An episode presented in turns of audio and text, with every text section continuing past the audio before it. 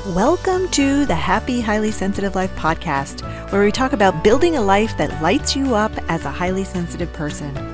In this show, you'll feel like you're sitting down with a friend who's here to help you unlock your energy, find the work you're designed to do, express your true self, and follow your heart. It's time to shift the conversation about sensitivity. In this space, your feelings are always valid. A joyful life and work you love are meant for you and the possibilities are endless. Hello, hello, and welcome to the Happy Highly Sensitive Life podcast. You know, as HSPs, we can experience physiological changes when we're in intense situations. If you're an HSP, you know what this is like you have a job interview or an unexpected problem to deal with, and your heart starts pounding and your stomach is churning, you're sweating, you have trouble thinking straight. Well, in this episode, I want to help you make sense of what's going on and share strategies to cope before, during, and after so you can restore that physiological calm in your day and get a decent night of sleep afterwards. In this episode, I'll talk about four strategies for coping during an intense situation. I'll talk about how to help yourself recover in the minutes and hours afterwards. I'll also talk about one daily habit that will give you an edge over this stress response. And I'll share what a day in my life looks like when I have something big on the calendar that has the potential to be physiologically stressful and intense. I want you to have the strategies to cope with the intensity that comes from being outside your comfort zone. So your days are more satisfying and also so there's nothing standing in the way of you following your heart and trying new things to fulfill your life purpose. Because as an HSP, you have wisdom and inspired observations that make you a visionary you see subtleties and have perspectives that your family, friends, community, and even the world needs to hear. If you haven't listened to episode two yet about what it's like being an HSP, I highly recommend that you go back and listen to that. I talk about the four traits all HSPs share. So, as an HSP, physiologically, your survival brain is reading the energy of a situation and relying on instincts to pick up on a threat. If something feels off, say you're surprised by an unexpected error in the data you just submitted to your boss, or you're forced to move quickly into an unexpected and unknown situation, say you're called on to give a report or update in a meeting full of strangers when you weren't even on the agenda to speak. Your self protective fight or flight reaction kicks in right in the middle of your office. So here's what happens when your survival brain is triggered, your body's stress system takes over and dumps all its resources into being able to get you to safety. Your heart pumps blood to your legs and arms so you have the power to run away. I can actually feel tingling in my legs and arms as blood pumps into my extremities. And your pumping heart makes you hot and sweaty. For me, I end up with massive sweat rings. with all this work going on, your body needs to conserve energy by pulling resources away from your thinking brain, which controls problem solving, focus, and attention, and that's why your mind goes blank. If you've ever done something for the first time and walked away thinking, I am never doing that again, that was awful. Once was enough for me. You probably had an intense physiological stress response in that moment. And there's a continuum of responses you may have. Maybe you just have butterflies in your stomach when you see an unexpected email from your boss come into your inbox, or you may have full on sweating, heart pumping, stomach tightening, and brain freeze when you're giving a public talk for the first time. As a kid, I used to take singing lessons, and before recitals, I never understood why I was so rattled my gastrointestinal system was in overdrive. I was tooting up a storm, and I was so afraid my mind would go blank and I'd forget the words. Singing is not very easy when you're holding your breath out of fear. I've also had this response before a hard conversation. You know how people always say they avoid having the talk because they're afraid of hurting the other person's feelings? Well, I realized I avoided having hard conversations because I didn't want to come unglued. And have my mind go blank and forget all the important points I wanted to make, or worse, cry when I was actually mad. Many years ago, working as a social worker, I had to testify in court.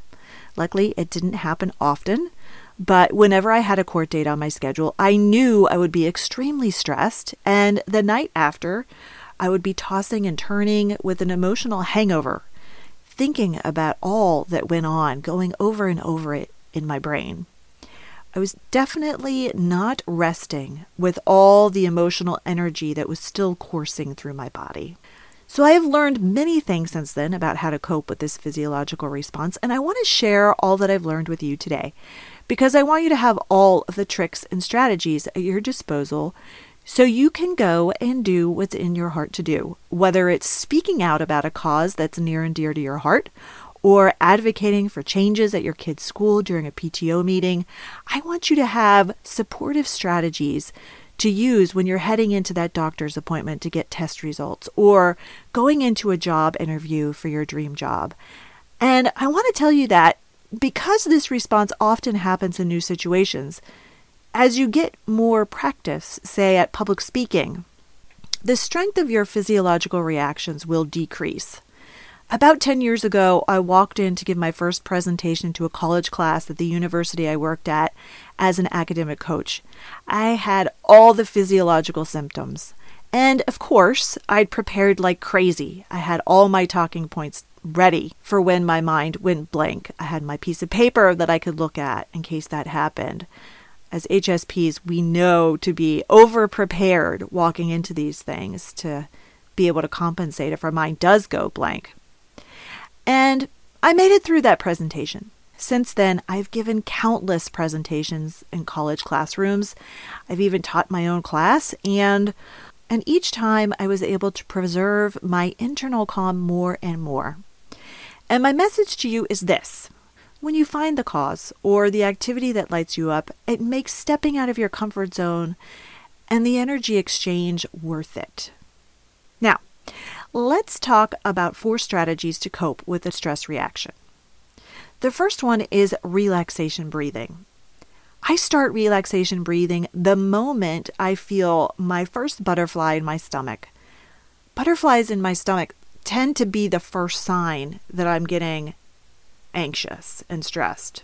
So I start relaxation breathing the first moment I notice them, and I continue it during my event. So let's talk about relaxation breathing. When your heart is pounding in your chest, relaxation breathing is the best thing you can do. And you may think that you know how to breathe, but as you'll learn in a sec, we've all gotten the wrong advice. But before we go there, why breathing? Well, because your heart rate changes with your breathing. There are two parts of the breath the inhale and the exhale. The inhale speeds up your heart rate, the exhale slows it down. So you need them both, right? But how often do you hear, just take a deep breath? It's actually the wrong advice. When you're stressed and your heart is racing, you want to focus on exhaling. That's the part that calms your heart. Taking a fast, deep breath in could just leave you hyperventilating into a brown paper bag.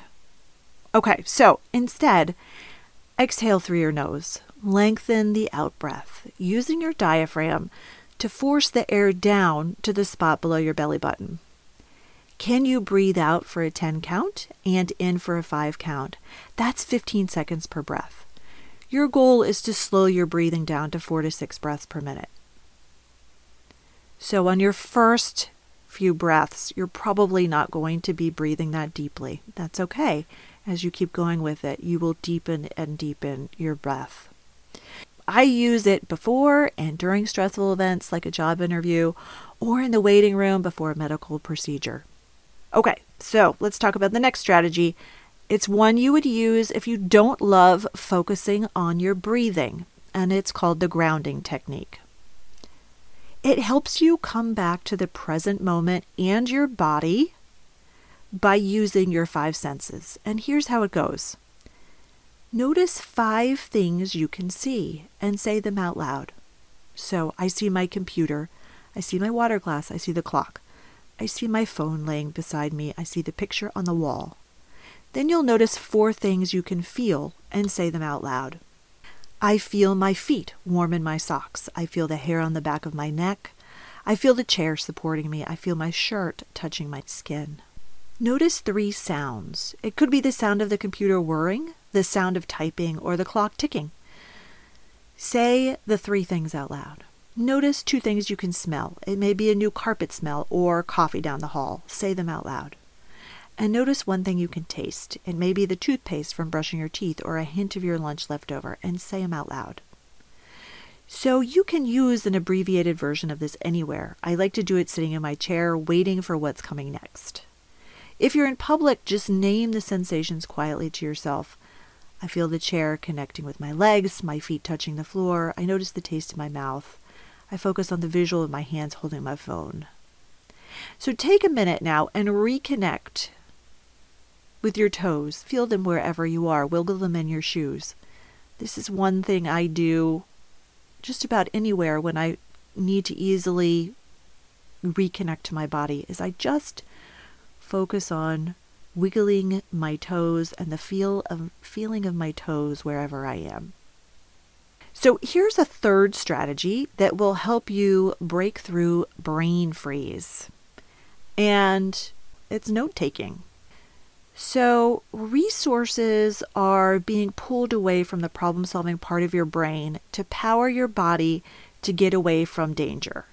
And if you feel your brain disconnect from your body and suddenly you can't remember anything, that's because your brain on high alert has limited working memory. Your working memory is the memory you use to remember a phone number or directions to someone's house. Being stressed makes it hard to hold two thoughts in your mind. And note taking is the remedy that I use taking notes or writing about what's happening activate, activates the thinking cognitive brain and prefrontal cortex. And it reduces that brain freeze. I used it when my dog Zuzu was having a health crisis. She's completely fine now, but I used it to track her symptoms and to write down what the doctor was saying. I use it during doctor's appointments when I'm getting test results back and need to remember the results and need to remember to ask specific questions. I've also used it when I have a surprise at work that rattles me. I carry a notepad and pen with me wherever I go, and especially if I'm going to be in a stressful meeting. You can even have a notepad when you're if you're having a stressful phone call with a family member. Have notes to look at. Make notes as you go along. The problem solving cognitive brain balances out that survival brain. And writing can tap into that.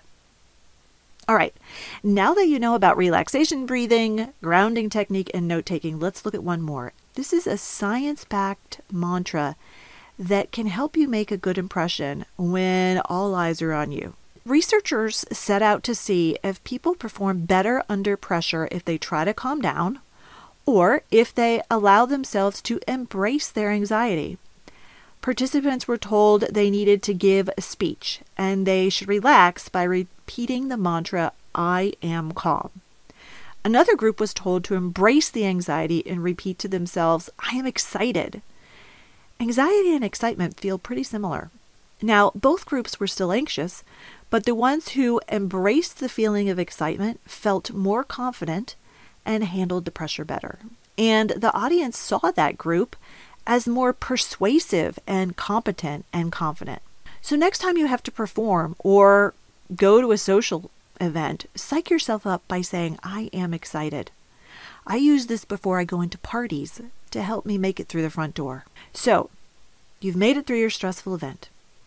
How can you recover in the minutes and hours after you've been in an, an intense situation.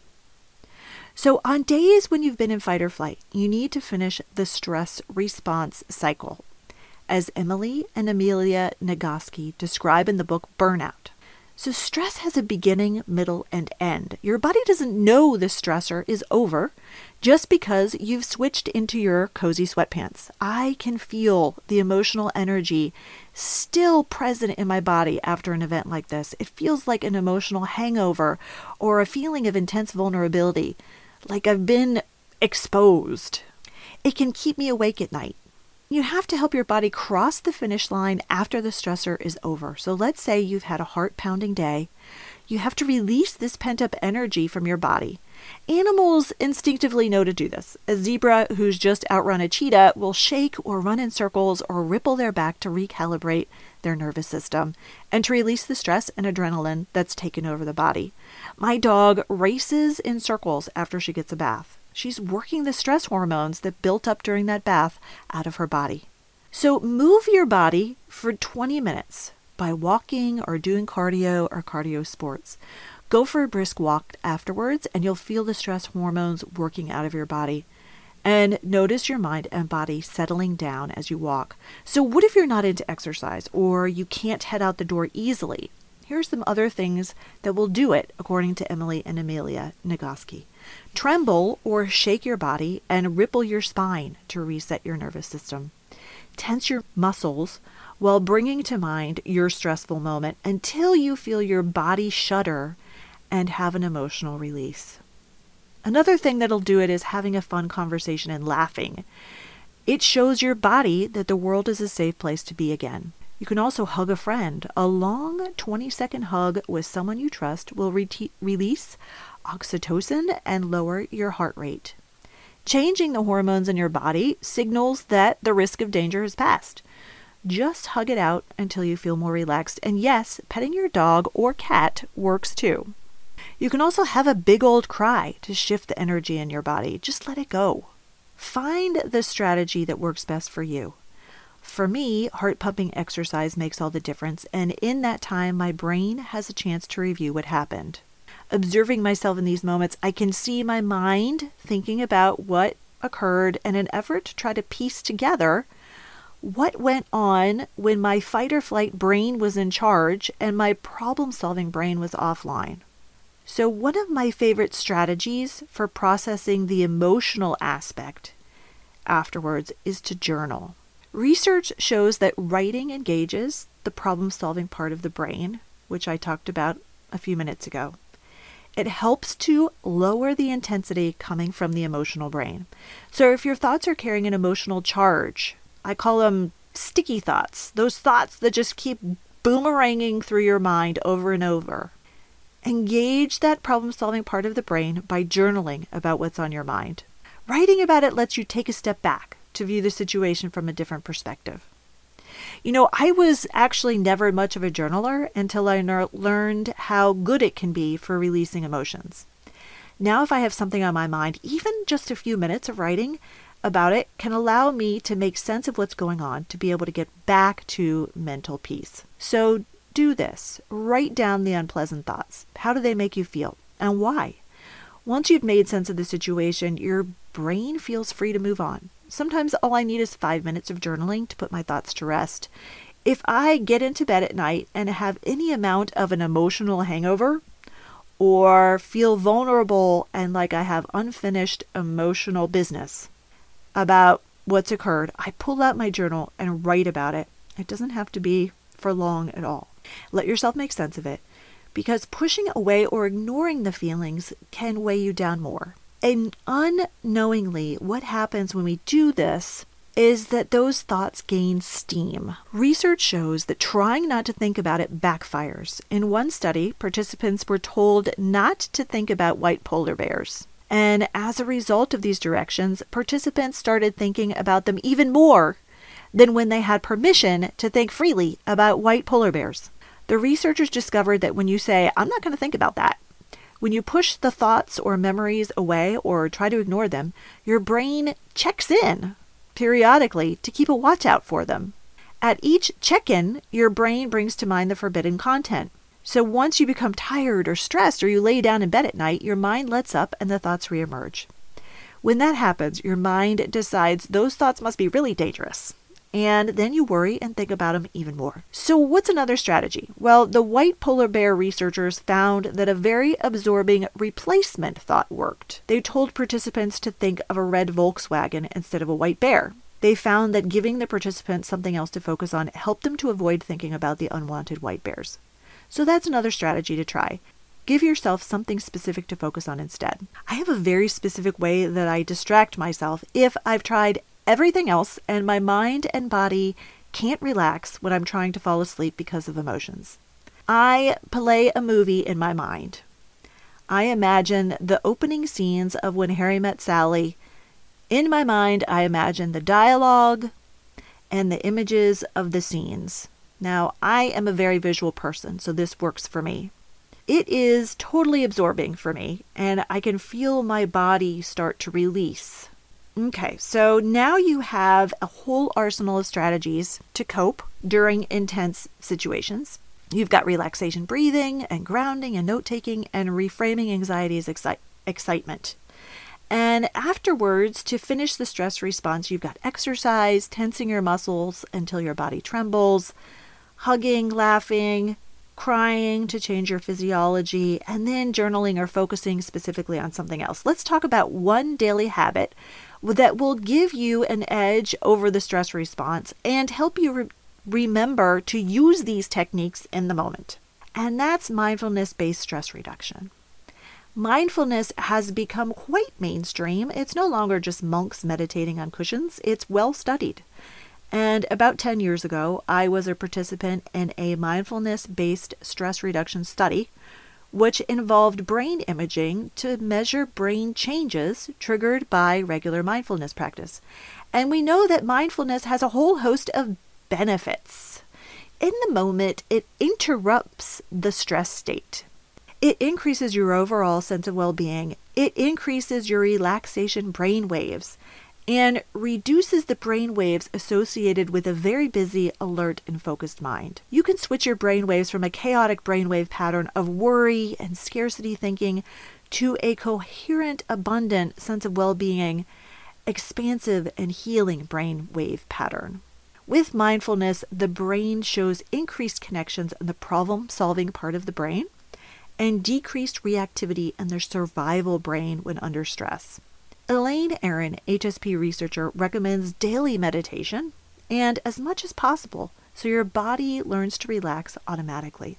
So, how do you get started? Well, there are many ways to meditate, and here's the process I use I sit in a comfortable position in a chair or cross legged on the floor. You can even do this when you're sitting on a bus or waiting to give a presentation. Close your eyes to reduce stimulation and distraction if that's comfortable to you. If it's not, choose a point to fix your eyes on. Begin to follow your breath. You may choose to focus on the sensation of the breath passing through your nose, or of your belly rising and falling, or to repeat the words inhale and exhale in your mind, or you may focus on the sound of the breath passing in and out of your nose. And as you breathe, you'll notice that your mind naturally wants to hop on a carousel ride and thoughts will start to capture your attention. I need to pay that bill. I shouldn't have said that in work yesterday. I'm hungry. I need to take the dog to the vet. When you notice your mind wandering, as an act of loving care, just gently, without judgment, just redirect your focus back to your breathing. And just continue this over and over, holding the focus and then watching your mind stray you can see how your mind has automatic thought patterns that it defaults to.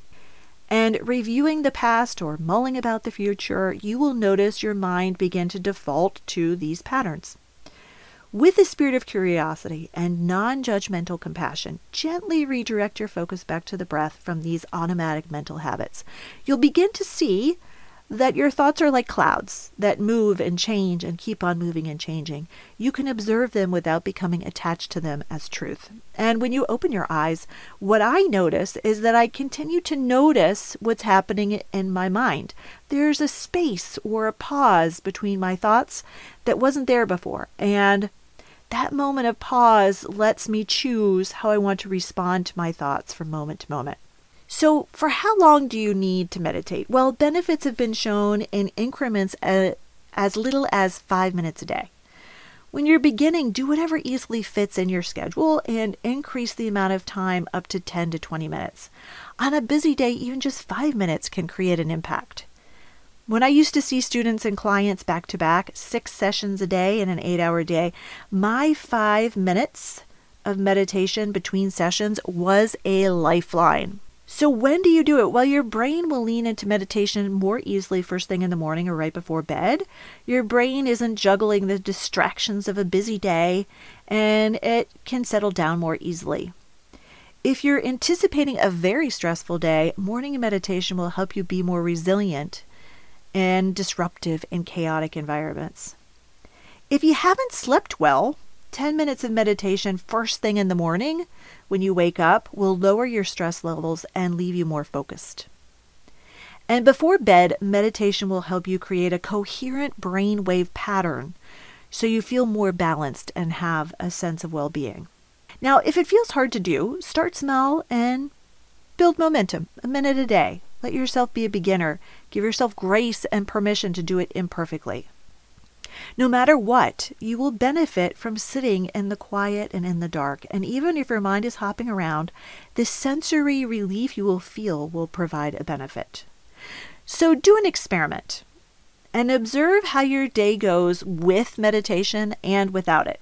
And if you can see an observable difference in your day, where you can mindfully keep from getting sucked under by a stressful moment, that is positive reinforcement for continuing to do it day after day. Seeing the difference in your day and wanting to maintain an emotional edge and being able to see the impact meditation is having will make you want to make the time for it and prioritize it in your day. You can also consider using a meditation timer app like the Insight Timer app or the Headspace, Headspace app. I'll link these for you in the show notes. So, for the last 25 years, I've been an on and off meditator. In the past, I've, not surprisingly, done it more when I've had more stress. if I'd had I had an intense day and then slept poorly the night after, and if I wake up grumpy, meditation is the first thing I do because I can feel the stress of tossing and turning all night melt from my body as I meditate. And then I'd also do mini episodes during the day when I was feeling fatigued from my poor night of sleep. I don't drink coffee, so this would give me an added energy boost. Now, today I incorporate morning meditation as part of a spiritual practice of just wanting to stay connected to my internal compass, my internal voice, to stay rooted in the truth of myself throughout my day so I can show up here as my real authentic self and be in of service in the best way and the highest frequency as possible. So that is my daily motivation to meditate today. It's feeling wanting to feel connected to myself and my inner voice. So I want to wrap up by sharing with you my routine if I have an event on my schedule which has the potential to be very intense. In the past, I walked into intense situations like testifying in court with no strategies. And after it was over, sugar was my comfort, and I would have an emotional hangover or feel emotionally vulnerable, reviewing and thinking about what went on for about 24 hours after the event. I just kind of accepted that, that that was going to happen. I always sleep badly because there was so much emotional energy remaining in my body. But then I started adding in a run after the stressful event, and that seemed to help. And then when I trained to be a health coach, I added in relaxation breathing. And now my self care routine has evolved to be much more elaborate. So here's what I do in the morning when I have an intense event on my schedule. I start my day with morning meditation for as long as I can, maxing, probably maxing out at, at about 20 minutes. And then as I'm getting ready for the event, at the first sign of any nervous butterflies in my stomach, I start my relaxation breathing. So I may do this sitting at my desk or driving to a job interview or sitting in the waiting room at the doctor's office. And I continue it walking into the event. And I think to myself, I am excited. Obviously, I don't think that to myself if I'm going into a doctor's appointment. That's really not a suitable substitute that your mind would believe in that moment. But if I'm walking into a job interview or public speaking event, I say to myself, I am excited. And then during the event, I am tuning in periodically to notice my breathing to make sure I'm not holding my breath. I may focus on the exhale and lengthening the exhale of my breath. And I'm using grounding to stay present in my body. I just feel my toes. I wiggle my toes in my shoes. And also, I do note taking. So I have a pad of paper available. So afterwards, for me, that emotional energy is gathered in my body, and I like to exercise it, it out. That's what works to me, for me. And so I'll go on a fast paced walk, usually around my very hilly neighborhood for about 20 minutes, and I can feel it start to release from my body. I can feel my pace of walking slow as the stress hormones come out of my body. And then afterwards, I'll journal. It takes the stingy zing out of my thoughts and it preps my brain to relax and to sleep.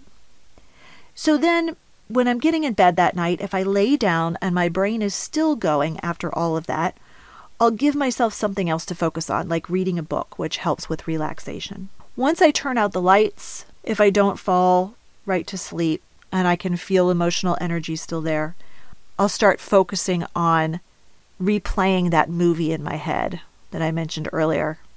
I'll start remembering the dialogue and picturing the scenes of when Harry met Sally in my brain. So then the next morning, if I've had a bad night of sleep, morning meditation is a must. And then I keep doing mini meditation sessions during the day, here and there, if I'm feeling fatigued. But mostly I'm just focused on being very gentle with myself. So, this is the routine that I use. If you listen to episode one, you heard how I deliberately switched jobs when I noticed that working as a therapist was changing me in a way I didn't like because of the frequent exposure to very intense situations. My life was getting smaller and smaller, and my energy to be curious and try new things was non existent because so much of my life was physiologically intense from that work. And it was then that I learned to be intentional about what I give my energy to. So I'm giving it to things that light me up, and so I can live a full life and fulfill my life purpose. And that's what I want for you too. Please know that I am rooting for you to have every happiness that you desire. Bye for now. I'll see you next time. If you enjoyed this podcast, Please subscribe, leave a positive comment, and rate and review it. This helps other HSPs to find this podcast.